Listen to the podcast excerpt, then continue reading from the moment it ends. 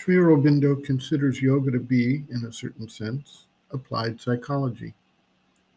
The review and understanding of one's own actions and deeper motives and motivations is essential if one is going to overcome the limitations and habits of the lower nature and eventually receive and manifest new ways of knowing and acting, and thereby transforming the nature. The resistance of the lower vital is a critical element that must be overcome. Sri Aurobindo provides insights to four of the most common forms that this resistance takes.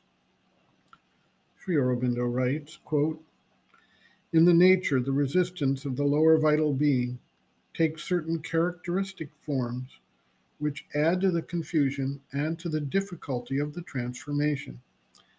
It is necessary to outline some of these forms because they are sufficiently common in some in a less, in others in a greater degree, to demand a strong and clear exposure. 1. A certain vanity and arrogance and self assertive rajasic vehemence, which in this smaller vital being are, for those who have a pronounced strength in these parts, the deformation of the vital force and habit of leading and domination that certain qualities in the higher vital gave them. This is accompanied by an excessive amour propre, which creates the necessity of making a figure, maintaining by any means position and prestige, even of posturing before others, influence, controlling, or helping them, claiming the part of a superior sadhak, one with greater knowledge and with occult powers. Two, disobedience and indiscipline.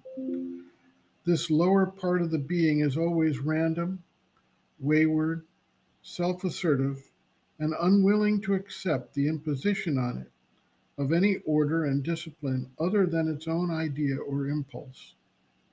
Its defects, even from the beginning, stand in the way of the efforts of the higher vital to impose on the nature a truly regenerating tapasya. 3. Dissimulation and falsity of speech.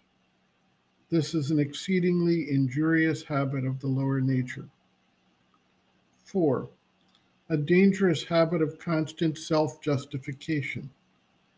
When this becomes strong in the sadhak, it is impossible to turn him in this part of his being to the right consciousness and action, because at each step his whole preoccupation is to justify himself.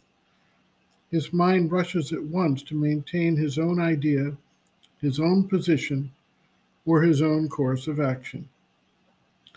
This he is ready to do by any kind of argument, sometimes the most clumsy and foolish or inconsistent with what he has been protesting the moment before, by any kind of misstatement or any kind of device. This is a common misuse, but nonetheless a misuse of the thinking mind but it takes in him exaggerated proportions, and so long as he keeps to it, it will be impossible for him to see or live the truth. End quote. Reference Sri Aurobindo, Integral Yoga, Sri Aurobindo's Teaching and Method of Practice, Chapter 9, Transformation of the Nature, Transformation of the Vital, pages 246 to 259.